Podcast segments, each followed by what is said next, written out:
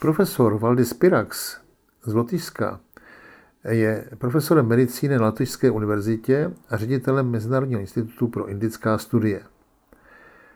Byl vedoucím výzkumného konsorcia zaměřeného na hlavní nemoci ovlivňující kvalitu a délku života lotyšské populace a vedoucím Lotyšského národního výzkumného programu v oblasti biomedicíny a veřejného zdraví. Byl prezidentem Lotyšské asociace endokrinologie, prezidentem Balské společnosti pro aterosklerózu a jedním ze zakladatelů a členů představenstva Evropské endokrinologické společnosti. Je řádným členem Lotyšské akademie věd. Doktor Pirax je autorem eh, nebo spoluautorem více než 200 původních vědeckých článků v lotyšských i mezinárodních lékařských časopisech.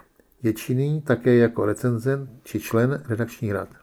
Působil jako nezávislý odborník v Evropské komisi v oblasti výzkumu genomu, byl členem výkonného výboru Evropské endokrinologické společnosti a členem Rady Evropské asociace pro studium diabetu.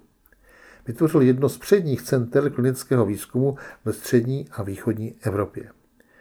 Byl pozvaným odborníkem na zasedání pracovní skupiny VHO zaměřené na hodnocení dokumentů o praktické aplikaci ajurvédy.